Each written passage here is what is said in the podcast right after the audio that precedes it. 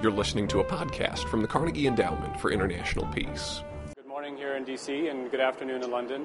Um, my name is Toby Dalton. I'm the Deputy Director of the Nuclear Policy Program here at the Carnegie Endowment.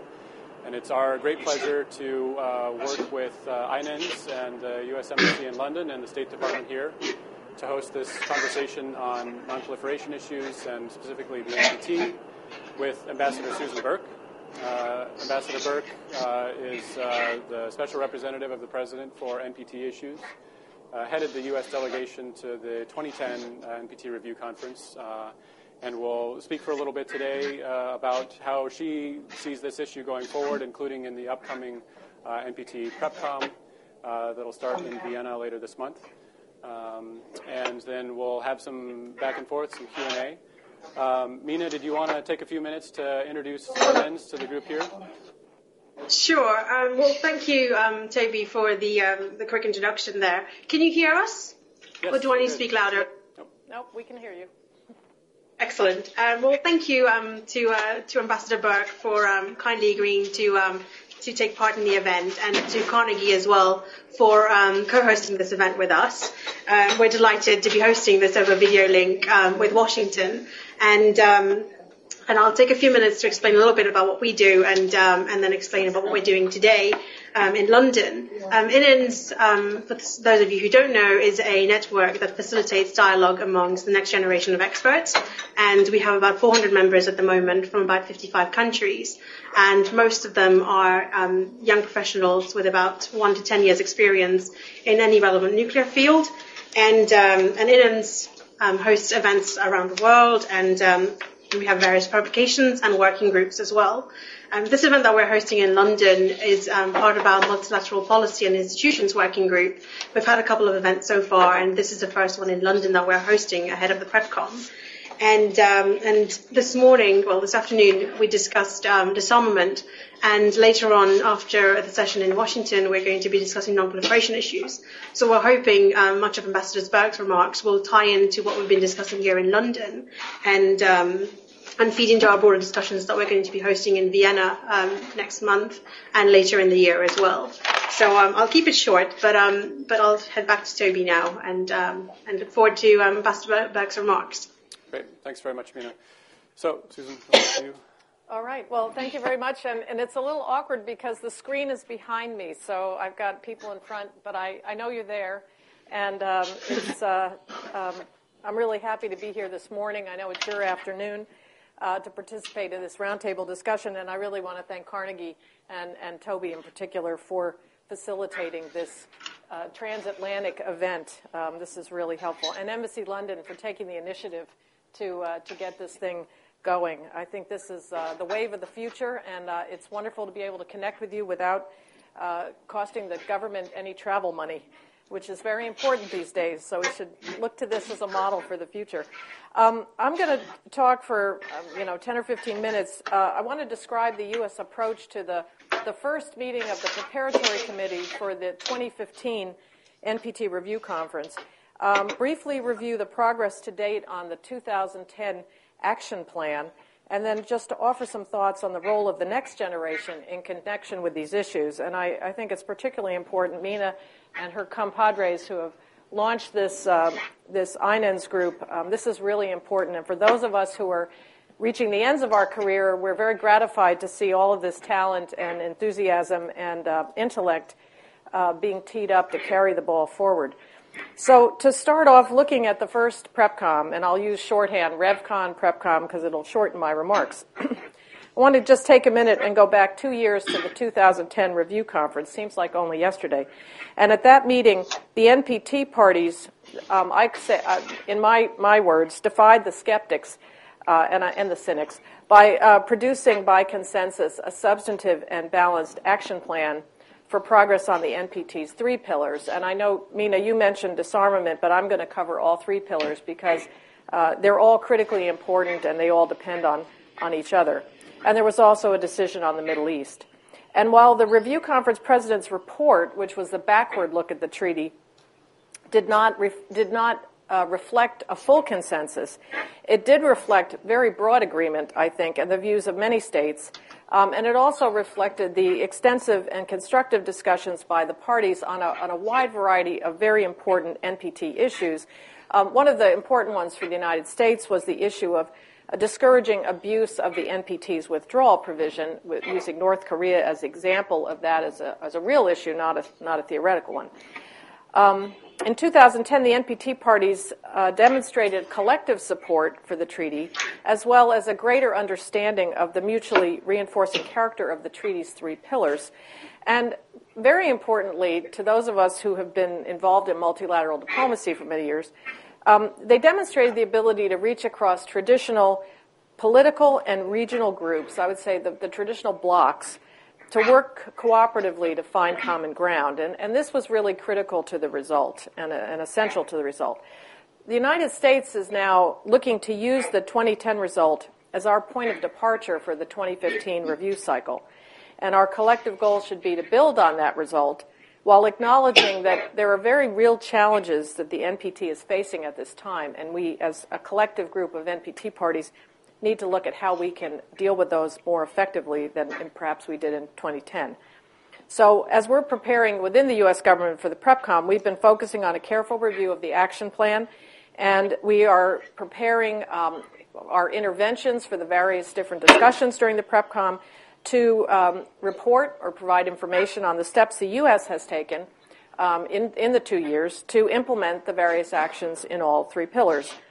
But we're also approaching the PrepCom as an opportunity for all parties, not just the nuclear weapon states, but non nuclear weapon states alike, to describe their efforts to implement the action plan. And we're looking forward to a comprehensive discussion and hopefully a reflection of the fact that all of the parties, or at least most of the parties, are taking the action plan as seriously as, as we are. And then, since the PrepCom is in Vienna, we have really looked at this as a great opportunity to engage our Vienna missions and our IAEA experts more closely, and to do more to highlight the role of the IAEA and, um, and the CTBTO in, in the action plan, and particularly the, the IAEA with its safeguards and technical cooperation programs, because of the two, two of the three pillars, when you read them, really require the action of our, our folks in Vienna in order to carry out those, uh, those goals.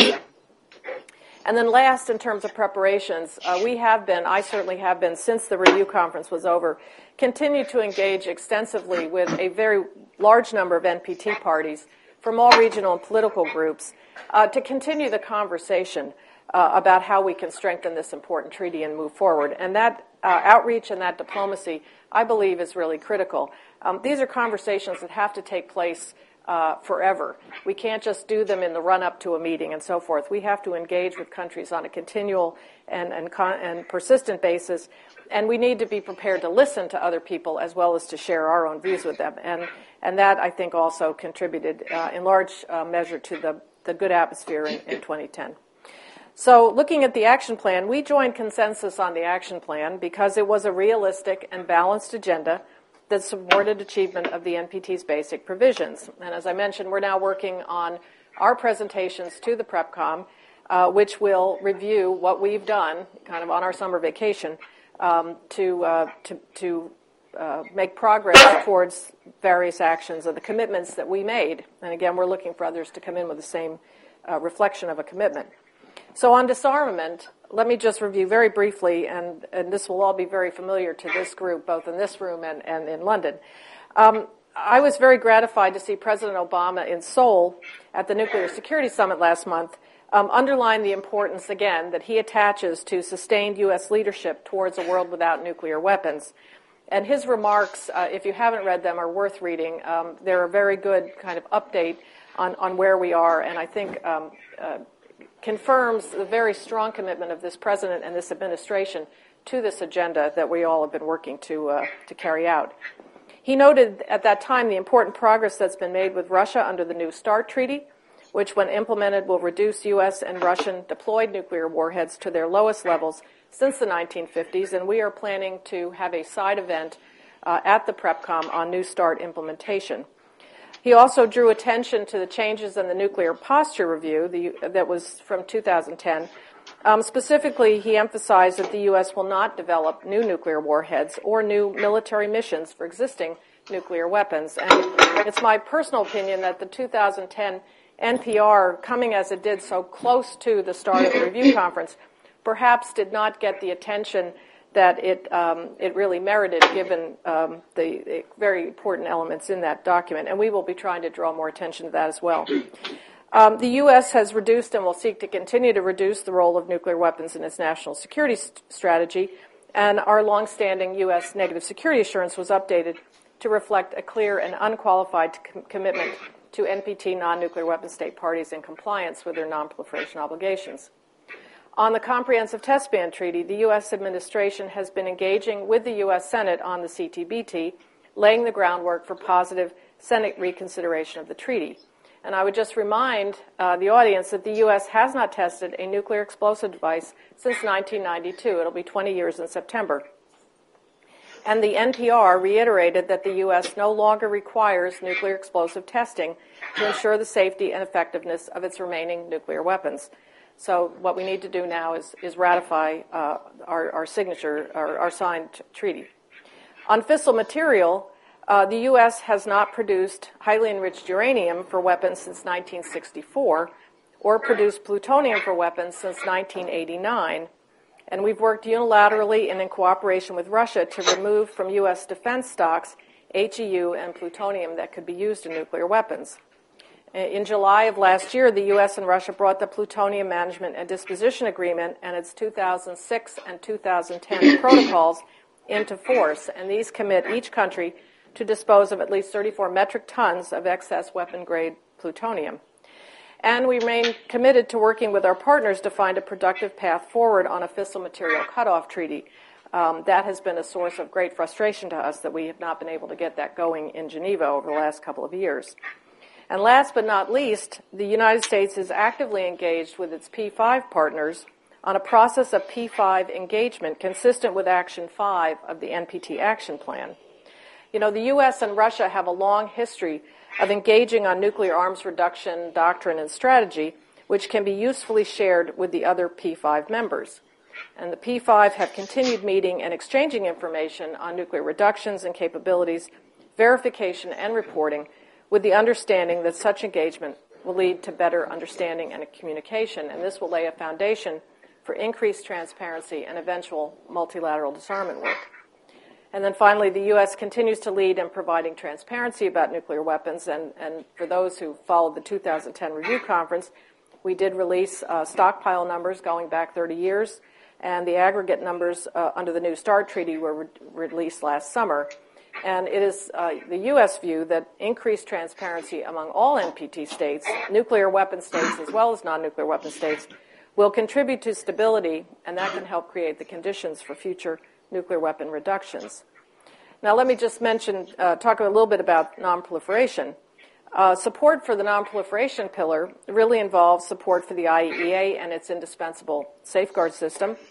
Uh, it also, and I would note that the safeguards really provide credible assurance that states are complying with their nuclear nonproliferation uh, obligations. The 2010 action plan called upon all states which hadn't done so to conclude and bring into force comprehensive safeguards agreements and additional protocols. There's a handful of states that haven't completed the comprehensive safeguards agreements, and we're working to uh, to help them do that. Um, and the U.S., working with the IAEA and partners in Vienna, is providing support to states that seek assistance uh, in that area, and in, particularly in concluding and implementing their additional protocols, which provide the IEA additional capabilities uh, to monitor and verify uh, compliance. At the moment, and this number was just updated, I think, this week, there are 115 states with additional protocols in force, and another 23 have signed the protocol but not yet brought them into force. So the numbers are growing, and, uh, and we're, we're very gratified with that. The action plan also underscored the importance of compliance with non-proliferation obligations. But let me just say, my personal view is the language in the final document itself is understated, to say the least, given the challenge that noncompliance poses to the integrity of the NPT. And it fails to identify specific cases of noncompliance, as was done in the past. That was uh, all that was possible, unfortunately, given the rule of consensus. But I think we need to be very mindful that the issue of compliance and noncompliance is one that really goes to the heart of this treaty And we are encouraging NPT partners to, um, to, to, look for ways to take this up a little bit more aggressively in the future. Um, we, we want our, our NPT partners to encourage compliance and to make it clear that noncompliance is, is not acceptable. And we believe that the NPT parties have a responsibility to respond firmly to NPT violations, including those that involve abuse or misuse of technical assistance that states may have received under the auspices of NPT membership. Under nonproliferation, let me mention the issue of nuclear weapon free zones. Um, we believe that such zones, when they're properly crafted, can provide valuable regional reinforcement to the global NPT. And some regions have used these zones as a vehicle to promote related issues, including nuclear safety and security and environmental integrity. So they really can be very, uh, very useful agreements. Now, again, as this group of cognoscenti know, the Secretary of State announced at the 2010 review conference that the U.S. was sending the protocols to the African and the South Pacific Nuclear Weapon Free Zone Treaty to the U.S. Senate for advice and consent to ratification, and this was done May 2nd of last year. And she further committed the U.S. to re engage with the states in Southeast and Central Asia in an effort to see if the issues that have prevented our signature on those protocols could be uh, addressed. Well, last year, the P5 and the states parties to the Southeast Asian Nuclear Weapon Free Zone, the Treaty of Bangkok, successfully addressed the issues that have prevented signature of the protocol to that treaty. And we are now working with partners to carry out the technical steps that will clear the way for that for our signature and the signature of the other P5 this year. That was a treaty that was on the shelf for 10 years. I call it a Lazarus moment, um, but it just shows that you can go back and, and uh, bring things back. And we're also engaged in, in, fairly extensive consultations with Kazakhstan right now, who, who is representing the Central Asian states to the Central Asian Nuclear Free Zone, the Treaty of Semipalatinsk, and with the P5. And we are uh, considering carefully internally at the moment um, what are the options uh, available to overcome the obstacles to moving forward on that agreement. We, we ha- do not have a position on that issue uh, at the moment, but we are looking um, seriously at it. And finally, on peaceful uses, and I know, Mina, you didn't have this on your agenda, but again, we think this is a, a key part of the, of the NPT and a key part of the nonproliferation regime.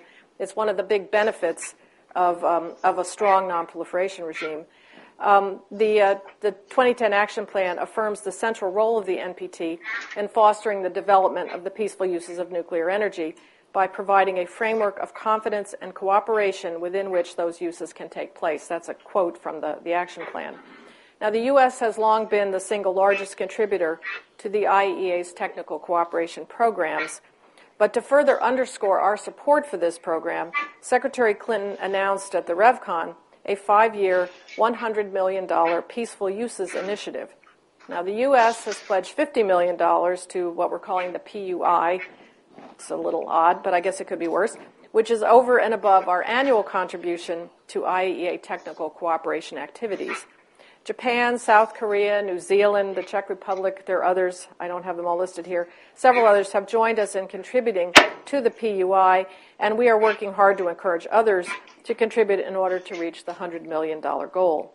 Now, as some of you probably know, the PUI focuses on providing developing countries with training and equipment to apply nuclear technologies, particularly in the area of human health, and we're especially focused on the cancer treatment, which was a big uh, program in the IEA a couple years ago, uh, food security, water resource management, and developing infrastructure for the safe and secure use of nu- civil nuclear power. Since the initiative was announced two years ago, um, a little less than two years ago, the U.S. has already dispersed more than $18 million for IEA projects for which funding was previously unavailable. And these projects are benefiting more than 100 countries. Um, when I was in Vienna last September, I was really struck by, um, I had many, many bilaterals. And I was struck and really pleased at the number of countries that actually raised the PUI. These were mostly developing countries who mentioned it voluntarily. I didn't have to raise it. And, um, and indicated how important they saw this initiative uh, and how they, they saw it as a reflection of support for the peaceful uses under the NPT. And so I, I think we've been using that as, a, as a, a, marketing tool too for others that we are getting credit for this. It is being appreciated. The IAEA has now embraced this program. It's the IAEA Peaceful Uses Initiative. Uh, but it's a very important program, and it's it's dedicated to really important um, uh, areas. Finally, let me just talk about the role of the next generation, and then we'll open it up for questions. Um, you know, I, Erin and I have worked together for a long time, and um, I see her as part of the, the next generation. And uh, when I speak to groups and student groups, um, I'm always encouraging them to uh, get informed about these issues. Um, you know, if you can, work in the area and work on these issues, but but get informed, be interested, and let your voice be know be known. And I think that engagement by young people in the international nonproliferation regime, national sec- security issues, but certainly in WMD proliferation, has really grown in recent years, and this is terribly important. These issues, they need your attention, and your governments need your support and your active engagement on these issues. Um, I wish I could say we were going to get it all fixed before some of us retire, but we're not, and this, is, uh, this is the Full Jobs Act. Um, I have some statistics that Erin gave me that during 2004 2009 NPT meetings, um, there were estimates of the youth participation defined as under 30. I can't even remember those days included anywhere between 20 to 80 accredited NGO representatives for each meeting to include the PrepComs and the, 20, uh, the 2005 review conference. And then for the 2010 review conference, it was estimated that there were approximately 450 accredited uh, youth, again under 30, um, from 16 NGOs uh, out of a total of 2,000. Um, since the 2010 review conference, there's been a number of new NGOs and networks created to engage students and young professionals. And of course, INENS is, is a real model for this. Mina and, and you and your, your colleagues deserve a lot of credit, as well as the European Youth Delegation, sponsored by the EU. And we understand that, that all of these groups are going to participate actively in the 2012 PrepCom, and we look forward to, uh, to, to talking to you when we're in Vienna. Um, at the State Department, we've also initiated our own efforts to engage with the next generation of nonproliferation specialists, and this has really been an initiative of our Strategic Communications Office. We have Erin and Margot Squire who are here. Since 2009, we've hosted an annual conference which we're calling Generation Prague, which I think is really cool. Um, and that is focused on the role of young people in fulfilling President Obama's vision of a world without nuclear weapons. This year, we're going to host this event on June 4th and we're welcoming participation of, of folks here and, and, elsewhere. So, achieving the vision that President Obama set out in Prague and that he and he recently um, um, reinforced in, in Seoul uh, of strengthening the NPT, moving down the, the spectrum of, of nuclear disarmament towards elimination of nuclear weapons, it's going to take time, and we need to be very realistic. Um, I sometimes find in these meetings I'm, you know, having to bite my tongue so I don't blurt out, you know, let's get real and deal with the real world. Um, and therefore, it's really incumbent that the next generation um, takes some responsibility for achieving these goals because it is going to take time and it's going to be on your watch and maybe even beyond. We've been very encouraged by the enthusiasm of the, the Prague generation to take up these challenges. And as I said in the, you know, before, that gives me a lot of comfort to know that there is so much enthusiasm and, and intellect um, that is, is being rallied to, uh, to take these issues on in, in the future. So let me end there um, after running through my, my, uh, my outline, and I'm happy to take any questions. Thanks, Susan. I think that was a, a really comprehensive uh, but still detailed uh, tour of all of the, the NPT issues and, and even more.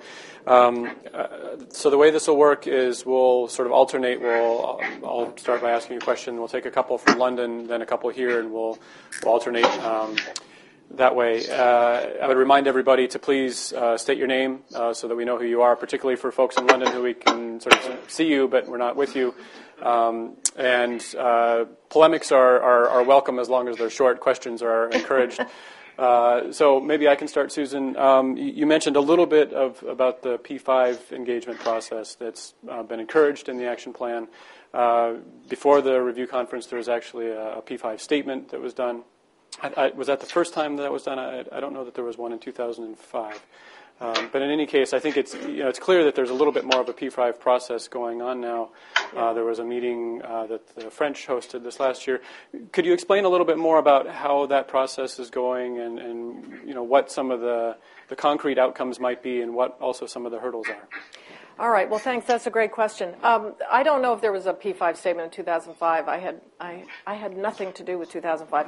Um, there, um, um, we did uh, negotiate a, a, joint P5 statement to the 2010 review conference, and uh, uh, that has been something we've done in the past. We were able to do that again to show uh, P5 unity on a range of issues um, and, uh, and, and, reflect the agreement.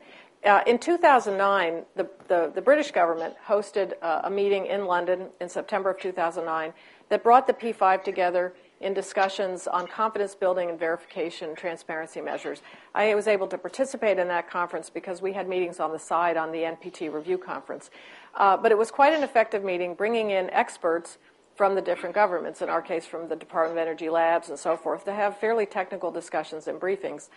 Um, that led to uh, our decision at the review conference um, to for this Action 5, which called on the P5 to engage on a, on a series of, of items but that would bring the P5 together in a conversation on issues that, frankly, as I said, the P5 haven't engaged in as a group. It's been the U.S. and Russians, and, and now expanding us to, to talk about some of these, uh, these issues. Um, the French, after the review conference, the French uh, offered to host the first P5 conference following the review conference, and that was held last year. Uh, and the U.S. will be hosting the conference this year. The dates have not been uh, set yet, but uh, we're planning on that already. Um, there was a press release out of that, um, the French meeting. There was a very brief press release out of the London meeting. Uh, and there was a, um, a public statement out of the France, uh, the meeting in France, that detailed some of the things that we were doing, and I don't have it with me at the moment. For obvious reasons, uh, these conversations are um, largely confidential uh, and they are confidential at the request of a number of the P5 who would prefer to have these discussions, you know, outside of the public view. Uh, but it did describe some of the achievements, agreements to start set up working groups and various things. And I can tell you that progress is being made um, in, in implementing those decisions and following up on those uh, on those meetings, and that the next meeting will carry attempt to carry the ball further. Um, our, the U.S. goal is to institutionalize a regular process of P5 engagement on these issues, uh, as I say, to build this foundation of confidence and understanding so that we can move to the next levels. The president said in Prague, the U.S. and the Russians need to work on uh, reducing their numbers further to get down to levels, but then he envisions a time where those numbers will be at a level that we can then multilateralize the disarmament process. And we're, we're now laying the groundwork for that. Good. Mina, you want to take a couple of questions from London? Um, sure. Go ahead. Sure. Uh, start Uh, Chris. Ross from King's College London. Uh, Ambassador Burk, you mentioned the crucial role the IEA plays uh, in the two pillars of non-proliferation and peaceful use. Uh, I was wondering whether you saw a greater future role for the agency uh, in the third pillar of disarmament. Uh, there was a trilateral technical study completed in the early 2000s between the agency, Russia, and the United States on verifying nuclear warhead dismantlement. And I wondered whether you, an initiative like this uh, might be something uh, that the US would consider uh, revisiting in the future. Well, I, I, know there have been discussions uh, uh, of this, and um, uh, I, I, don't know. I, I, don't know whether the U.S. would consider it. I think at the moment, you know, we're at a stage where we and the Russians are, are, are working on nuclear reductions, and, and the president's made it clear what we would like to see the next phase of, of our nuclear arms reductions with Russia in cover.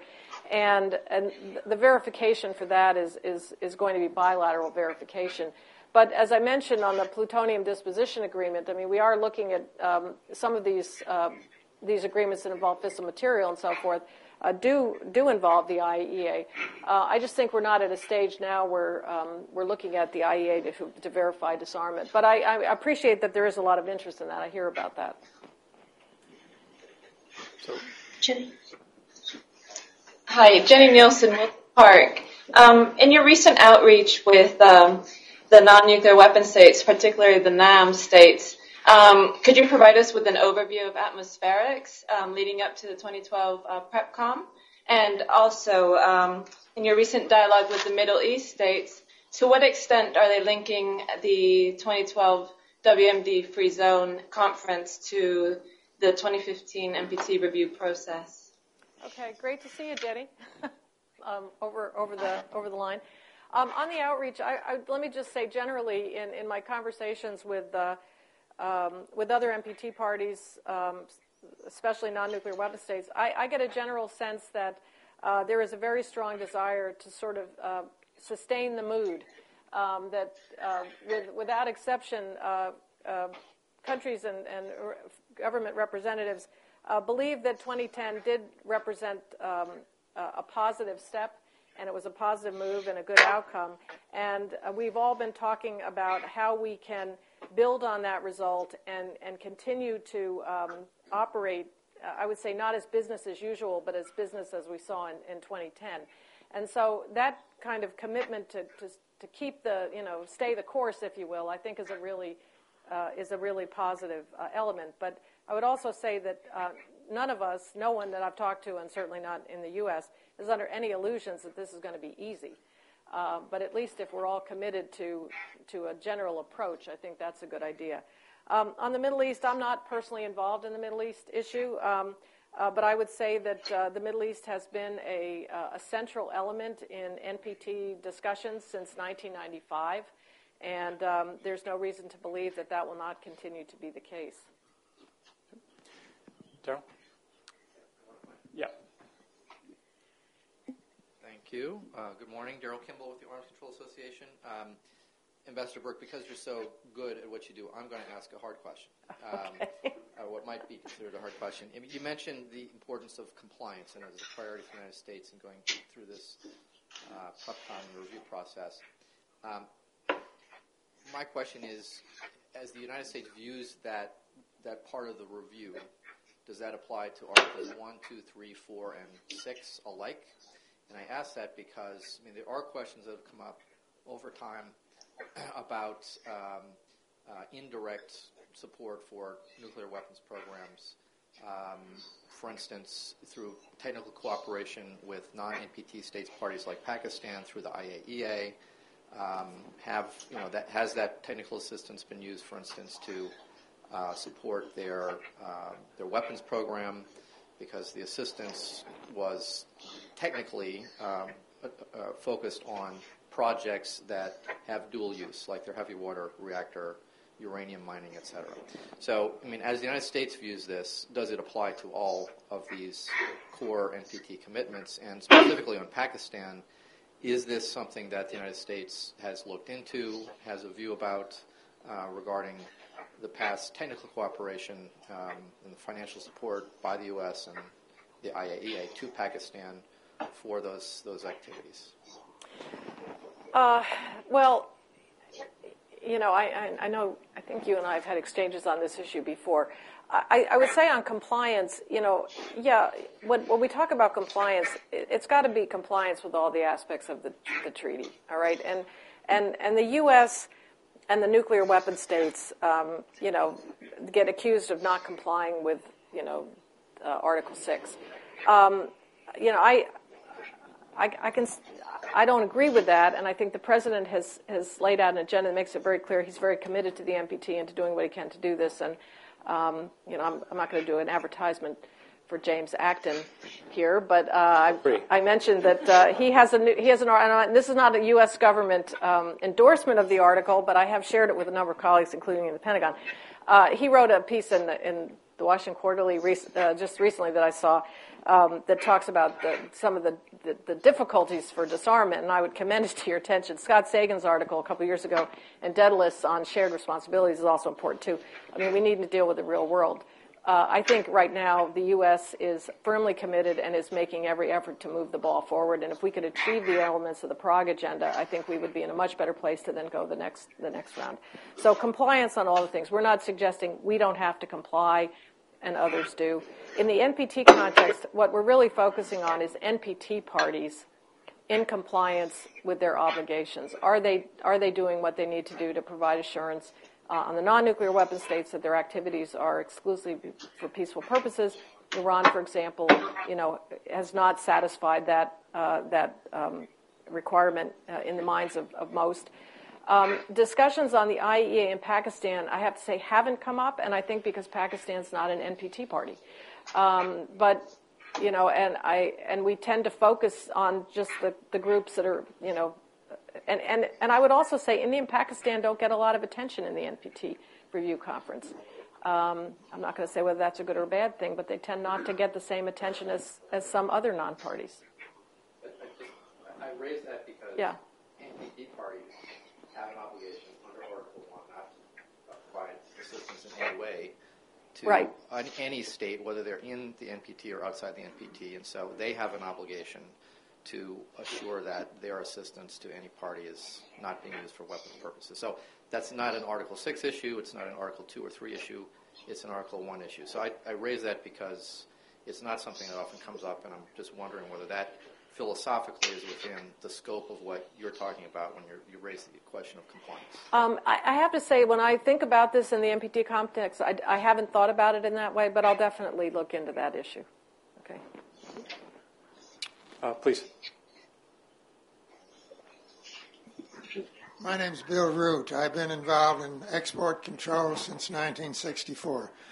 Uh, when COCOM was first established in 1950, there was a single, a, a multilateral agency for munitions for dual use and for atomic energy items. Over the years, this has become atomized. Uh, there's a separate regime now for uh, nuclear suppliers group and for the Zangger and for missiles. And in the U.S., it's, it's even worse than that. There are many different agencies involved.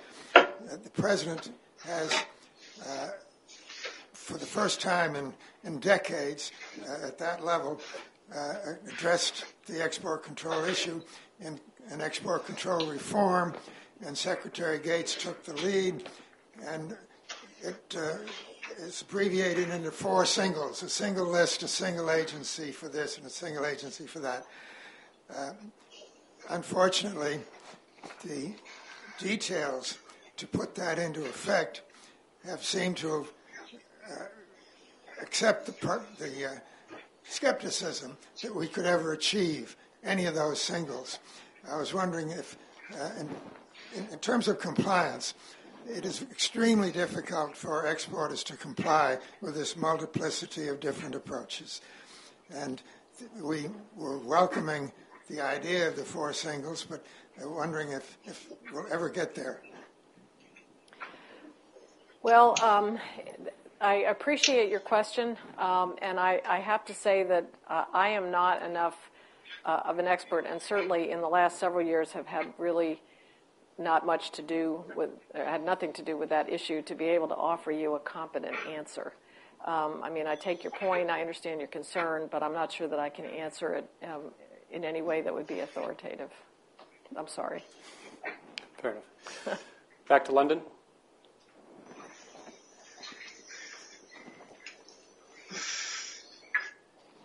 Right, um, I'll take this time then to um, to maybe feed in a little bit about what we've been discussing here, and um, there were a few questions that came up, and uh, and perhaps um, Ambassador Burk would like to comment on, on some of those. Um, one of the issues was um, on engaging non, non-nuclear weapon states and and their role and what role they can play in enhancing confidence-building measures that will help feed into the disarmament agenda as well. So I wanted to um, to ask Ambassador Burk um, on her views on that, and um, and secondly on um, on what can be done on progress relating to the um, to India, Pakistan, and Israel in terms of um, should disarmament be separately discussed outside the the P5 discussions that are taking place at the moment, or whether it should be a broader meeting to bring them in as well. All right. Well, Mina, that's a great question. And on the non-nuclear weapon states, and I, I, wish I'd refresh my memory here. This was Scott Sagan's article on Daedalus a couple years ago on shared responsibilities. He really talks a lot in that article about the things that non-nuclear weapon states can do to contribute to security. But I think when we we talk about this, um, number one, it's um, you know meeting their responsibilities in terms of uh, safeguards. Um, uh, export controls, whatever the re- requirements are, um, supporting the IAEA both politically and through other and and through uh, you know financial and other means. Um, I think a lot of the the issues, the the real the problems that kind of plague the regime are in, re- in, in regions where there's instability and insecurity, and and these are areas where regional states and non-nuclear weapon states need to contribute to s- some basic security and confidence building in some of these regions in order to be, have a better, um, uh, be better able to, to handle the WMD piece of it. And so I, I think that that's, that's part of it. And then I'll come back to compliance. Um, again, uh, the issue of compliance, whatever compliance we're talking about, it's not, it's not a P5 issue alone. It's not a U.S. issue alone. It's not a P5 issue. These are issues that all the non-nuclear weapon states could contribute to, um, you know, greater encouragement of compliance. So those are just a few. I, um, I, I, I do think that as you look through the action plan, there are a number of different actions uh, that uh, non-nuclear weapon states could take. Uh, the Article 4, for example, it talks about promoting the fullest possible um, access to the peaceful uses of nuclear energy. Well, it's not it, it, Article 4, and I, I, hear this occasionally and um, sometimes often, that this Article 4 is an obligation on the, on the nuclear weapon states. Well, it's not an obligation on the nuclear weapon states. It's an obligation on all parties, or it's an obligation for all parties to facilitate the fullest access. So I think that's another area where non-nuclear weapon states can contribute and are contributing to ensuring that uh, countries, especially in the developing world, do have access to the peaceful uses of nuclear energy. So there are, member, there are a number of provisions in the treaty that um, commonly get ascribed as being obligations only for the, the, nuclear weapon states, and they really are to all. Um, in the action plan, for example, there's an action 20 that calls on all states to report. And uh, there's an action 21 that calls on the nuclear weapon states to report. Um, I've heard Action 20 uh, interpreted by some as, well, that really means the nuclear weapon states too. So I, I think, again, um, if the health and, and vitality and um, durability of the NPT is up to just the nuclear weapon states and the, and the other 184 parties see themselves as having no particular role, uh, I think we're in trouble. Um, on India, Pakistan, and Israel, um, you know that uh, the issue, uh, I, I, don't, I don't have a comment or a view on, on the disarmament process. To my mind, the FMCT negotiations, if we could ever get them going in Geneva, is the best opportunity to begin to bring, bring together countries in the NPT and out of the NPT uh, in, in a discussion on a, uh, of a negotiation that will uh, uh, significantly enhance the, the, the, move towards disarmament. And so, uh, for, you know, for us, and, and certainly the, the, way I would look at it, if you want to bring in the states that are outside the treaty into a real, um, you know, arms control and nonproliferation agreement, the FMCT would be the way to do it. And we have not given up trying to break the deadlock on that. We're still working hard to try to find a way to get that thing going. But um, I know that most of you know where the obstacles are, and uh, they aren't NPT parties. If I could just follow up on the FMCT question, you know, there's been some discussion, rumor for some time now of, uh, some might even characterize it as a threat to move that discussion out of Geneva. Um, can you give us a sense about where things are at that uh, this point? Well, uh, you know, I um, there are proposals being made, and they're not being made by the U.S. Uh, to move this out, and these are being made by other countries that would like to see this negotiation done. Now, I think um, our view is that the CD is the best place to do that, and we're working hard to uh, to try to, to to find a way to get it unhooked so that we can can go. Um, but we, there are uh, proposals being made by some other key uh, uh non-nuclear weapon states in the um, um in the G77 and others to move it to the UN or elsewhere, and uh, we'll have to see where it goes. So the frustration is building across the board and uh, you know, we are trying to see what we can do to just get it started in a way that would, you know, produce a meaningful negotiation and a meaningful treaty. And and we are prepared. As I said, we we have not been producing fissile material for many many years, uh, and the president's commitment is to make that a legal commitment and to uh, to uh, accept verification. This is a pretty big deal, and um, you know, it would be great to get it done. So. Paul, did you have a question? I guess I, I, first of all, it's very nice to see you here, and, and also Aaron and all of our colleagues in your shop back in state. The, um, I had another tough question, I guess, following up on Daryl's uh, statement. You know, the, the NPT and the whole non, nuclear nonproliferation regime is still very much perceived as a uh, discriminatory regime, particularly by the non-nuclear parties. And one of the ways we've we obviously know we can help to overcome that is to make major steps forward, particularly in Russia and the United States, and as you've said, uh, bring down the, the nuclear weapons stockpiles. Um, my question is, you know, what, what's progress going to be like? Are you optimistic on CTBT ratification in the next year or two, particularly after the elections this year? I asked Rose Gottemoeller this too. Rose and I have had conversations on this, and What'd she say? she said, uh, "I'll I'll I'll wait until next year to see." she was she actually was was not at all uh, very optimistic during an election year like this. Um, secondly, uh, you know, deeper cuts in nuclear weapons uh, beyond the New START treaty, which we all know is a great step forward, but still inadequate in the eyes of many of the NPT states parties. Um, and thirdly, how about how about tactical nuclear weapons? I mean, there's there's an issue I think that's ripe for for positive movement. Um, are we going to see some sort of NATO agreement uh, that we can indeed move these out of Europe and begin to uh, rid the world of forward deployed tactical nuclear weapons? I think it would be a great step forward for the next five year review. And my name is Paul Walker with uh, Global Green USA. Thanks, Toby. Um, these are all great questions, and uh, uh, you know I have to. I, um, they're, they're all great questions that I can't answer. Um, I think in an election year, uh, you know, when, when I get asked about some of these things by uh, my foreign partners, um, you know, I, most most folks understand that in an election year, uh, these kinds of things are, are very difficult, and for all sorts of reasons, we're all preoccupied with other things. And and, and I, I couldn't possibly uh, speculate. It, it really will depend on you know next year. I mean, what happens? What are we, we dealing with? Um, I, I, don't think there's there's no reduction in, in the commitment of this administration to move forward on these issues. So, you know, we'll have to wait for next year on that. Same way with deeper cuts, I think, and the same way with with TAC nukes.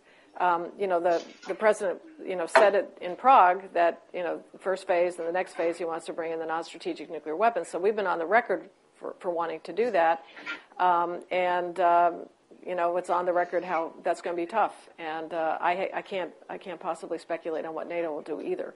So, you know, what we have out there is what the administration is committed to, and what it, and and how it has sketched out the agenda for the future, um, and you know, time will tell.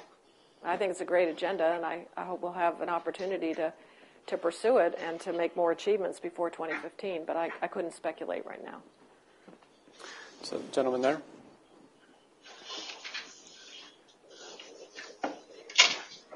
Uh, I'm Carlton Stoiber with the uh, International Nuclear Law Association. This is a softball question for you. Uh, Thank you, Carl. Uh, you've mentioned the NPT, but you haven't mentioned another uh, relatively important international uh, binding agreement on nuclear nonproliferation, which is UN Security Council 1540. And that binds all UN member states, and there are binding commitments in that.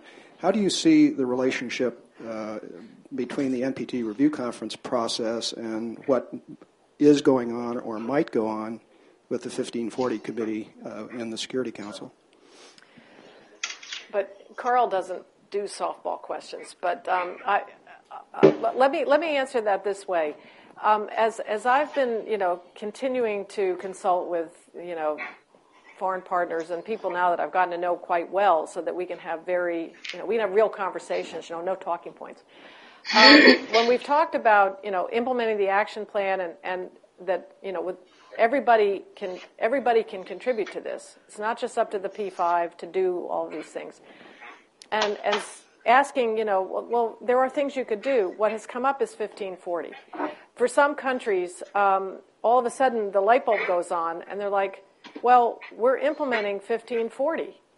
And I, exactly. Okay, that's good. Why don't you come to the PrepCom prepared to talk about what you're doing to carry out the 1540 mandate in your area? Because all of these, you know, these Security Council resolutions and various things, this all makes up the global nonproliferation architecture, if you will.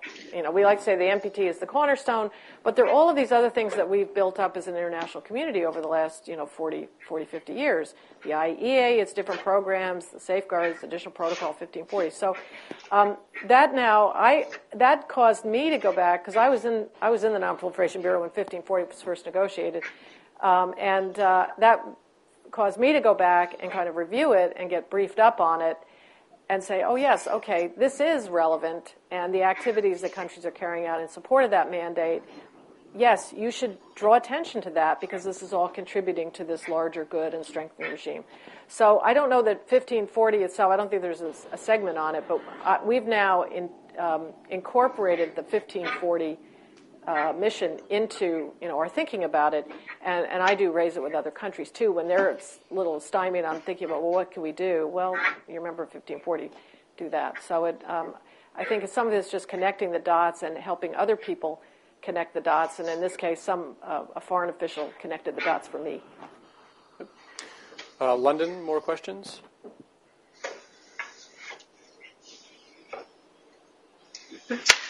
Hi, uh, Ambassador. Uh, my name is Matthew Harries. I'm from um, King's College London. Um, my to see you question again. is, um, my question is that uh, um, you talked about the fact that the language on compliance in the 2010 final document is, is fairly moderate. Um, you also talked about your occasional desire to shout at people to get real um, and to deal with the real world. Um, what confidence do you have that the NPT review process is capable of dealing with w- real world problems? And in, in that context, what would you like to see come out of, of this PrepCom? What would be a useful uh, outcome? Uh, all right. Well, yeah, Matthew, it is good to see. We met in Washington, didn't we? Yeah. Right. Um, well, uh, you know, um, first of all, out of this PrepCom, uh, the one the one nice thing about this PrepCom is nothing has to come out of it. So I'm pretty relaxed, actually. um, you know, the, the PrepCom doesn't. Uh, you know, we don't we don't have to produce a document. The chairman has made it clear he's going to produce a report, but we don't have to negotiate a document. So that's one one relief. Um, I think what what uh, what we'd like to see come out of the PrepCom uh, is what I've said before. Um, you, you know, this will be an opportunity to to determine whether or not most of the other parties are coming in with you know prepared to really kind of you know sustain the mood, continue to to to, to want to collaborate and to cooperate.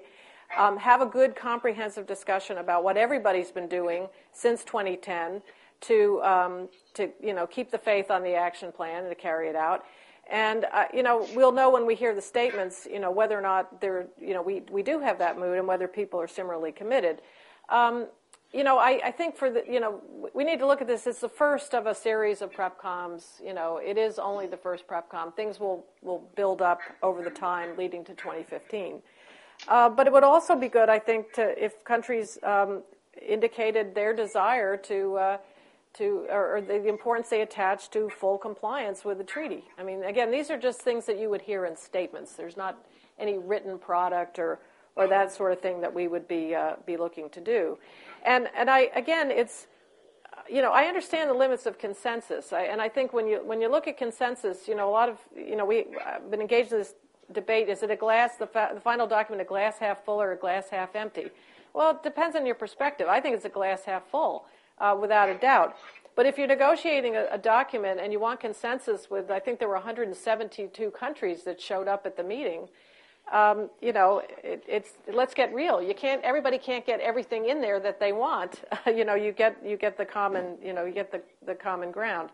So, um, but I do think on compliance, the parties, um, their unwillingness or maybe conflict averse or you know whatever. I think we need to, to address that as a real issue that we need to care about. And, and I think when it comes to compliance, the, the nuclear weapon states compliance seems to be um, fair, fair game in the discussion on whether or not the P5 are complying. There's no problem with that. But when it comes to compliance by other states that aren't not nuclear weapon states, then that seems to be one that, that people are hesitant to talk about. And uh, I just think whether it's discriminatory, non discriminatory, it's a product of its time. Um, you know, I continue to believe that we. Uh, it, stood the test of time, and I think if we tried to recreate the NPT today, we couldn't do it. So I'd, I, I like to I think the NPT is too big to fail, and we just have to find a way to work within the framework. So. Another question from London? I think we'll head back to uh, to DC. Okay, good. So you had a question, ma'am?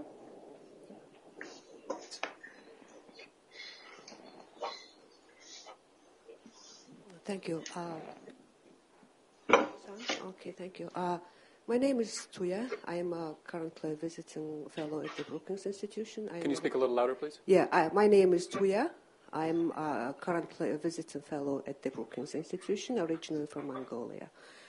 And um, I wanted to ask about the uh, the um, Mongolia, as you know, uh, has what we call a nuclear weapon-free status, which is not uh, a full-fledged uh, nuclear weapons-free zone, apparently.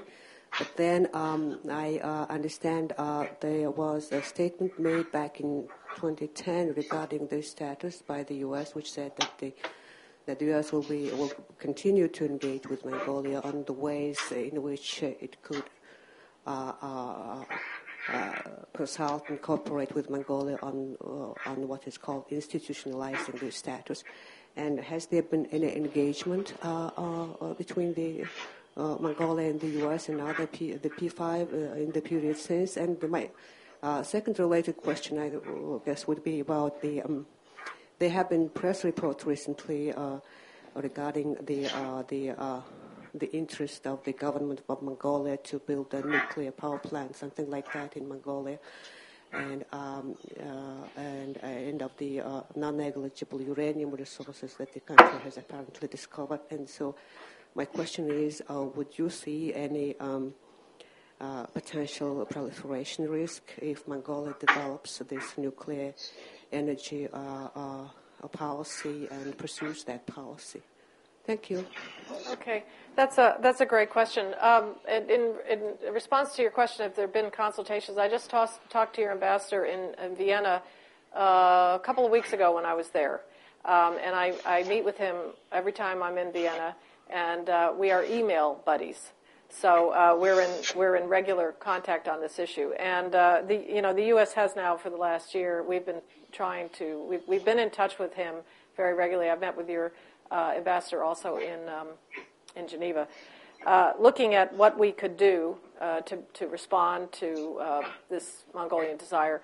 There was a statement in 2000 that the P5 issued and that's sort of the, the, the baseline. Um, and we're looking at what else we can do uh, that is non not legal. We're not we don't we're not looking at a legal uh, agreement. We are not doing that. But what kind of a political statement? Um, and we've been discussing this with the with the P5, and I think your ambassador in, in Mongolia now has been reaching out. I, when I talked to him recently, um, I asked him, "Are you talking to the other P5 or only us?" And he he said, "Well, it was only us." And I said, "Why don't you talk to the others?" So so that we're we're seeing what we can do. We're we're we've got it under uh, you know we, have got it under review and uh, we're in regular contact. On the power reactor, I don't I don't know. Um, I, I, I can't comment on that. I, I, I would just say Mongolia has um, you know strong and excellent non-proliferation credentials and. And is a, a party, uh, a non-nuclear weapons state party, the NPT, in good standing, and, and um, I think that's a, a, fundamental criteria.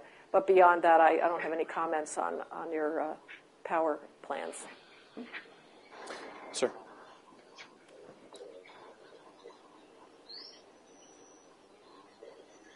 Uh, Dr. Art Donner, uh, wasn't too long ago we had an event here uh, on Scotland's possible succession from the UK with their nuclear weapons all being in Scotland. The problem that would be for the UK in the unlikely event it happened. So my question is, would the U.S. welcome the UK leaving the nuclear club and joining the non-nuclear nations? Uh, London?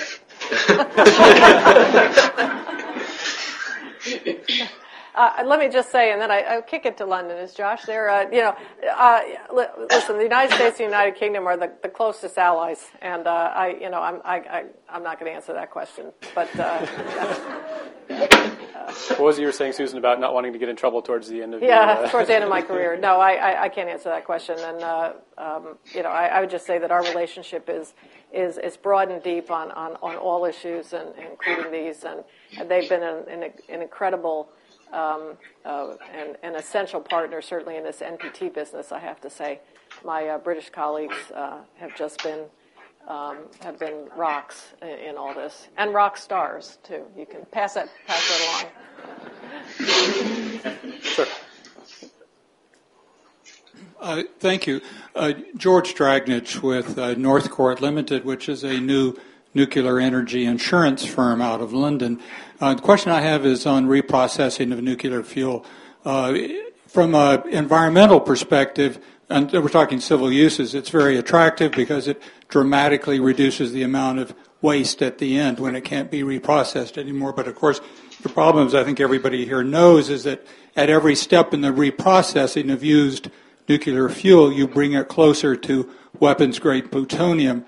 And so the NPT restrictions have meant that the United States does not reprocess. The problem, of course, is that everyone else does. And our interlocutors in London would know that the UK is one of the global leaders. In fact, all of the nuclear fuel used and reprocessed in Japan originates in the UK. So that the severe restrictions that President Jimmy Carter imposed in the 1970s are basically null and void because it has no effect globally because everybody else reprocesses. And I know that the U.S. position is evolving on this. There is a, a review of this. Uh, I wonder if you might address that, Ambassador Burk. Thank you. Well, I'm not going to address the review, but I would, I would kind of question your assertion that everyone else does. I'm not so sure that's true, and I, there may be others in, in the room that are more expert. Than, yeah, well, I, uh, you know, I, I think you said at the be- yeah, yeah, well, you you said at the beginning, you know, reprocessing is is one of those technologies that you know. I, I always get a little itchy when I hear people say that enrichment and reprocessing are not sensitive technologies. I'm not a physicist, but I do know that the end, end product of those processes is material that could be used for peaceful purposes or non-peaceful purposes, and so it makes sense to uh, uh, to have some controls over them. Um, I'm not really familiar with the review on this issue, but I, just I, I, even the big players that in itself does not translate it to everyone else does it, um, and I do think that you know as we talk about multilateralizing the fuel cycle in Vienna, which is what we're engaged in, it's a really interesting idea that some of us, and some of my colleagues here, Carl and Dean Rust and others. Uh, go back. This goes back to the 70s. It wasn't a. It wasn't time then, but now we're talking about trying to multilateralize and internationalize these kinds of activities, and that's being done for economic reasons, but also for non-proliferation reasons. So, Tristan. Good morning, Ambassador. Tristan Volpe, George Washington University. I'd like to stick with the fuel cycle for a second. I think as the current dynamics in the Middle East demonstrates, the spread of latent nuclear technology, specifically the nuclear fuel cycle, generates a severe challenge um, for the non-proliferation regime. What concrete steps can we take today to strengthen the MPG, NPT regime to deal with this uh, very tricky issue? Thank you. Well, I think what we're, you know, again, I'll go back to one of the initiatives now that has gained traction in Vienna is the idea of multilateralizing the fuel cycle um, for exactly that reason, and, uh, and, and also for the economics of this. Um, I think you know these are national you know decisions to pursue these activities, but if there could be a viable alternative instead of you know creating your own fuel cycle um, to find viable economic alternatives to that, that would be the, the way to go. The other thing is I'm not a technical person and I'm not a fuel cycle person, although I do know the, the back end from the front end. Uh, in all of this discussion, and I, when I first came back in 2009 to look at this and was reading through all the reports and that kind of thing, nowhere is there any acknowledgement of the uh, the challenges of dealing with the back end of the fuel cycle. Everybody's talking about the sexy front end of enrichment and reprocessing. Now, again, I'm not the I'm not the scientist, but you know I know that at the end, you know, you got you got a big problem, and we have that in our our country as well. We don't know what to do with with spent fuel and waste and that sort of thing. And, and I would just say, as a non technical person looking at this, I think they're missing a big piece of this uh, and that they need to look at the whole thing. Um, I had the occasion to be at a dinner with Secretary Chu. I'm not dropping names, but it was pretty cool. And, uh, this, and this issue came up. Um, this was in Vienna. This issue came up about the back end, you know, and, and I, he made a comment. Yeah, well, we can tell him about the back end. So I, I do think as we talk about this again, some of this, these discussions, this, this is Susan Burk saying. We're, we're talking about these at this sort of high political level. We need to bring them down to ground and turn them over. You know, don't do this at home. Leave this to the experts. Let the experts talk about some of these things. Now, I know it's political. I mean, I'm not dismissing that. But then I think at some point you got to bring it down to ground and, and figure out what are we doing with this. And, and that's the one thing I, when I look at the enrichment reprocessing debate, I'm concerned that there is not uh, doesn't seem to be much attention being given to. After you build all this stuff, what do you do with all the stuff that pops out at the other end that you can't use? And I'm not sure reprocessing is the only answer to that. So I leave it to other people much more uh, informed than I am on that. Other questions here in Washington? Uh, I had a, a follow up question, Susan. Um, do you like to wager? Do you like to bet? No. no. I, I, just say if I were a betting person, I would bet, but no, I don't. So if you were a betting person, yeah. uh, fast forwarding to 2015, you know, coming out of the 2010 review conference where yeah. things really sort of came down to the last day, and we weren't sure whether there would be a final document or not. And in the yeah. end, there was. Um, you know, how, how, do you feel about this review cycle going forward? Um, do, you, do you think that in 2015 there will be a final document? What do you think that document might say? Okay. Um, I wouldn't even say if I were a betting person. Um, I I think that, um, and I'm not the only one that has this view. I think 2015 is more of a challenge than 2010. Okay, and and for these reasons, um, if you're following on uh, the heels of a conference that is widely seen as not being very successful, to be charitable, then you could say you can only go up. So that coming into this, I look back and, and as I talked to uh, my foreign partners and, and got their perspective on it, I thought, okay, we can only go up. And in fact, we did. But now having achieved, uh, you know, a pretty uh, decent outcome, you know, with consensus and had a, very good discussion and, and, created a mood that was very collaborative um, and overcome some tough issues that had not been resolved in the past, it, the bar is higher. So we're going to have to jump higher in 2015. So that's that's one big challenge. Um, beyond that, there there are a number of things that are you know kind of percolating, or not, per, or maybe they're boiling, um, and we don't know what the uh, the punchline is, and so it's hard to. And I and I wouldn't even begin to predict. So I think we have to watch all the things that are going on, these developments that could impact in various ways. Um, but I'm really focused on taking it one meeting at a time um, you know, building on the result, uh, I am a, uh, a, firm believer that if we need to engage um, consistently and regularly with our foreign partners, we need to keep these lines of communication open. Um, and we need to have real conversations because we are not going to be able to uh, deliver a result on our own. The P5 aren't going to be able to deliver it on our own. We have to do this as a group. And I think the more we, the more we encourage um, our partners to see this as a collective effort in which we are all stakeholders, and it's not up to one state or group of states to sort of do this. We all have a responsibility. I'll share my bumper sticker. I should make T-shirts. Um, you know, I've been talking about shared shared ownership of the treaty, shared responsibility for the treaty, and shared accountability. Now, clearly for the U.S. and the nuclear weapon states, we are responsible for, for making progress on nuclear disarmament because we are the possessors of nuclear weapons. President Obama is committed to doing that. But all the other states have responsibilities too, and they also have ownership of this treaty. So if we could just kind of change change the way we approach this and not seeing it as a zero sum game or it's you know it's up to a certain group or so forth, and get more of a collaborative um, approach to this that carries over into 2015, I think we'll have a much better shot of uh, producing a result then that will reinforce the treaty and the regime and take us, you know, down the road to the next step so that we can make more progress. And in all pillars, on disarmament, on nonproliferation, and on peaceful uses. So that's, that's my, my hope. So you mentioned there's a, shared responsibility. I think, um, and, and, you also in your remarks you suggested some statistics that there was a lot more participation from NGOs and particularly um, you know younger analysts and so forth who are becoming more interested in these issues at the, the 2010 review conference. You know, what can groups like Carnegie, like some of the other civil society organizations that are here, do to help with this sort of shared responsibility part going forward? Uh, that, great question. Um, I think the role of civil society and NGOs and, and groups of, of, young people and others are critically important. You know, I've been in public service for 36 years, and I see that as serving the public. And if we're not serving civil society and being responsive to NGOs, um, and as Daryl knows and others, you know, when the NGOs are on your side, they can be a tremendous force multiplier. So, uh, and I've had the good fortune of working on a couple of NPT review conferences where that's been the case. Uh, I think it is important. Uh, I think Carnegie and other groups, you can do this kind of thing where you bring people together. Um, ask the tough questions. I mean, I have my notes here. You know, if, if we don't have good answers, if the government folks who are doing the stuff don't have good answers, let us know.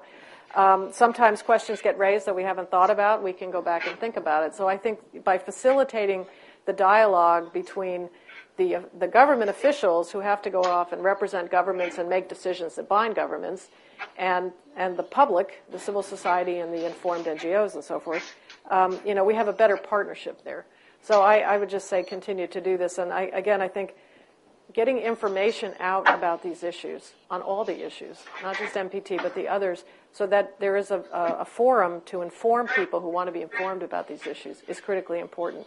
I think involvement on these issues, and I, I feel that as long as I've been in this business uh, working on these issues, we don't have a natural constituency for our issues. Everybody here and in London is seized with these issues and, and, and you know, believes they're important.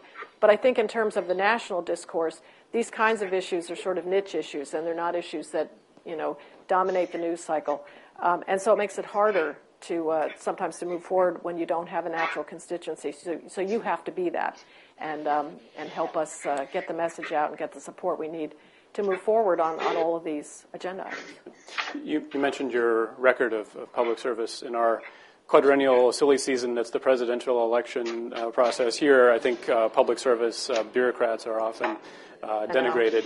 Um, you know, advice for younger folks who are entering this field, uh, involved with groups like INENS or the, the PONI process here in DC, uh, on how to, to formulate a career uh, on these issues. Um, you've had uh, a number of different experiences uh, with ACDA, with the State Department, with the Defense Department. You know, how did you think about your career and, and you know, any reflections on it?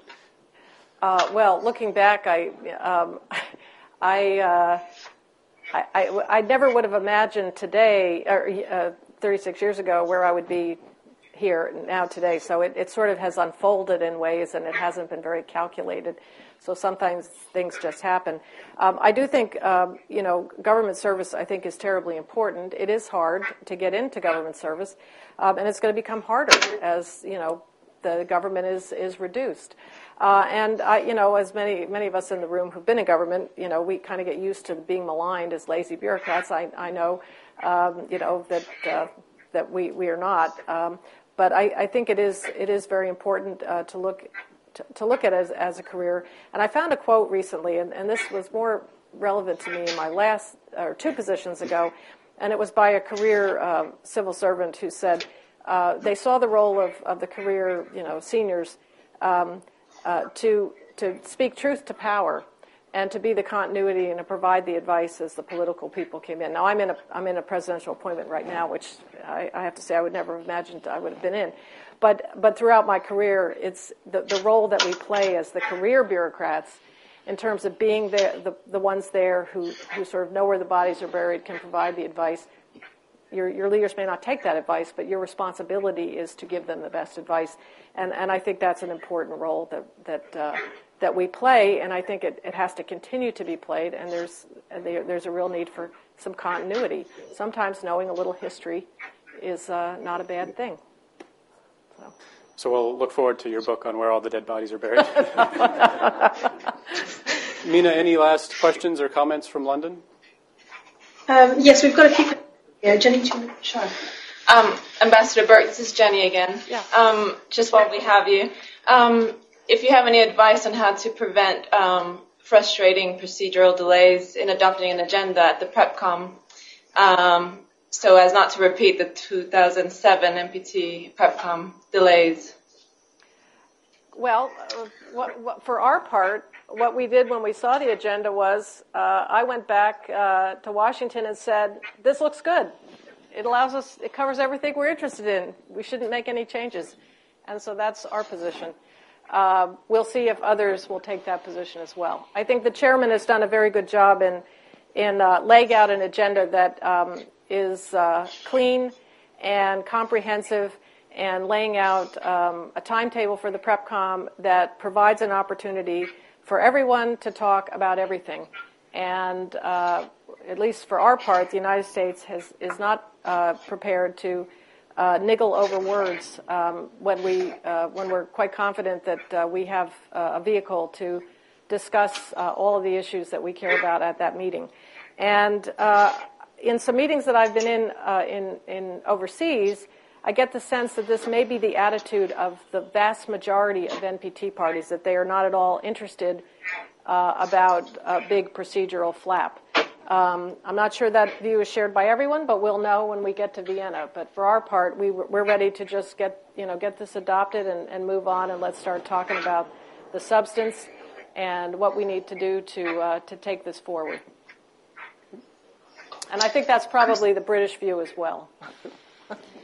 so there's a question here. Yeah. Hi, this is Josie Ballinger from the U.S. Government Accountability Office. I appreciate your comments about uh, lazy bureaucrats, just to start out with.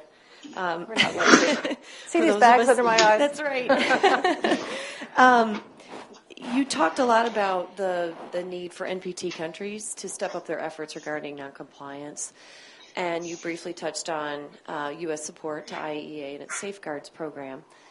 I'm wondering if you can talk a little bit more about the specific areas where you think IAEA has a bigger role to play, could possibly build up some um, expertise or resources to address safeguards, and what steps IAEA is already taking, how U.S. is supporting that, and so on.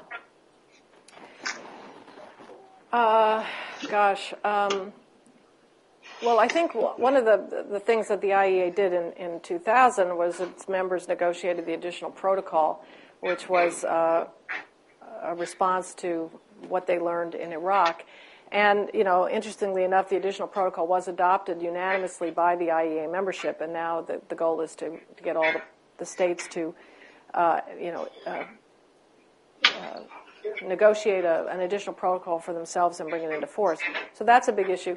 There is work going on in the IAEA looking at safeguards. I think the IAEA is continually looking at ways of um, making sure that the safeguards are as comprehensive but as economical, uh, economical as possible and efficient. Um, but I can't really speak to the specific issues. I'm not. I, I, am not. I know that there are uh, efforts underway. The U.S. government is involved with its experts and, and its various folks. I know we have people from our DOE labs that participate in this as experts. Um, but I can't speak to the specific issues because I'm not familiar enough with all the details. Um, you know, we're a huge supporter of the IAEA. I think, you know, in international organizations, it's, you know, in the old, at least in the old days, the IAEA and NATO were the, the two, uh, the two international organizations that the U.S., you know, sees as uh, essential for its national security. So we are very supportive of, of the, program. Carl, two finger. I do a lot of work uh, with the IAEA, so I, would just like to make a comment. I think one area that the agency is moving into that could be extremely important is uh, dealing with illicit trafficking of nuclear materials, dual use items, and, and, the like. They maintain what's called an illicit trafficking database. Mm-hmm. It's an imperfect instrument right now because, of course, transferring sensitive information to a multilateral organization always raises certain policy issues.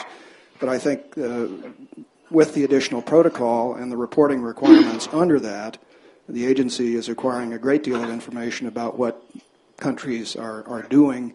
And so I think the illicit trafficking area is, is one that the agency could really expand its, uh, its work in and should be supported by the United States.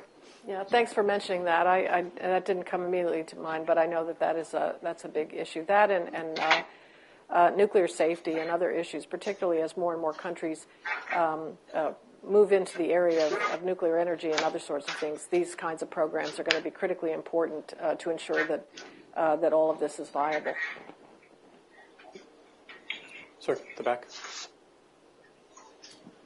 Ms. Burk, I concern myself with uh, the building of uh, the natural constituency for these issues um, beyond the level of Carnegie, Brookings, uh, the major think tanks here in the city and elsewhere.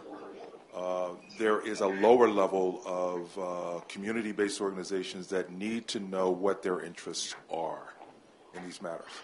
And um, I'm, I'm concerned that uh, beyond my participation, my peers and colleagues, don't know enough about this issue and how we can best engage beyond the level of the established NGOs. And, and who are you and what is your organization? Um, I'm the Washington representative for Mayors for Peace. Okay. And um, I was at the NPT in 2010. Uh, and this is a big issue for, yeah. for me and some of my, my colleagues, but uh, it's hard to get it out. Yeah. Well, thank you for coming today and for raising that issue. I mean, that's exactly the point.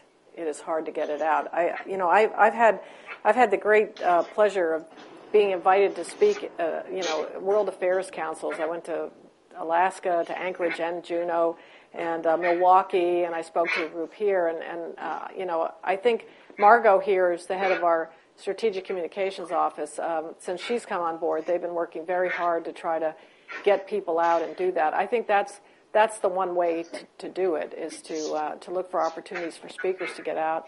Um, you know, there are other things too, Margot. I mean, you know, people could write op-eds and that sort of thing, but. Um, and and I, I've seen in the past where UN associations or Mayors for Peace or others could sponsor. I mean, you could always sponsor some sort of event you know, with, with people and, and come to Washington or, you know, elsewhere and try to get a speaker to come and speak to the group. I don't know any other better way to do that. Um, you know, there's, because there's a lot of good news out there too. I think what people see is the bad news and it gets, you know, funneled through certain ways. Um, but getting out that information, you've got to have people that are interested in hearing the information, and I don't think there would be any difficulty in getting uh, informed U.S. officials to come and speak to groups uh, it's I you know I love that. I particularly love when it's college campuses and things like that. Uh, the fact that anybody's interested in hearing about this is is great. So um, you know you're you're putting your finger on a really important point, and I did mention that as well. It's been something I've been very keenly aware of for many years that this is one of those issues that you know a congressman is not going to say, "Oh, I better vote for the CTBT or I won't be reelected."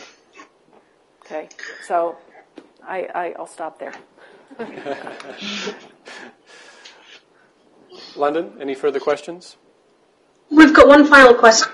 Okay. Uh, Chris Hobbs, King's College London. Um, this question actually relates back to the uh, fuel cycle discussion you're having in Washington uh, a little bit earlier. I've got quite a specific question uh, regarding the 123 agreement uh, between the United States uh, and South Korea, which is under discussion at the moment.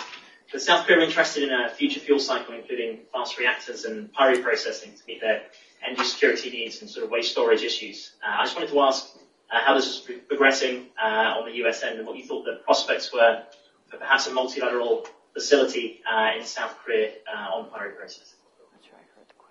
So the, the, question was about whether in the U.S. South Korea 123, whether to deal with South Korea's interest in pyro processing or fast reactors or other sort of you know newer fuel cycle technologies, whether a multilateral facility might be imagined. Yeah. Um, you know, I'm not going to comment on that agreement because um, I, uh, on the content of that, uh, it's a it's an ongoing negotiation, and uh, and I and I frankly am not entirely certain, but I do think that is a negotiation that's going on right now, uh, and all of these issues are are certainly you know on the table. Um, but I, I, can't I can't provide any answer on, uh, on, on how it is. Both because I don't know, but I think even if I knew, I probably couldn't. so. Any last questions here? Well, Mina, do you want to have the final word from London? Sure. Um, it's just to say thank you, really, for um, hosting the event and for moderating, and for Ambassador Burk for um, for coming to the event today and um, and providing some remarks to the U.S. audience and to um, to the audience in London here as well. Um, just a quick follow up about what we're doing here in London. Um, we will be publishing a brief about the discussions here, which will reflect some of the, um, the recommendations that we would put forward um, from the event for the PrepCom and beyond.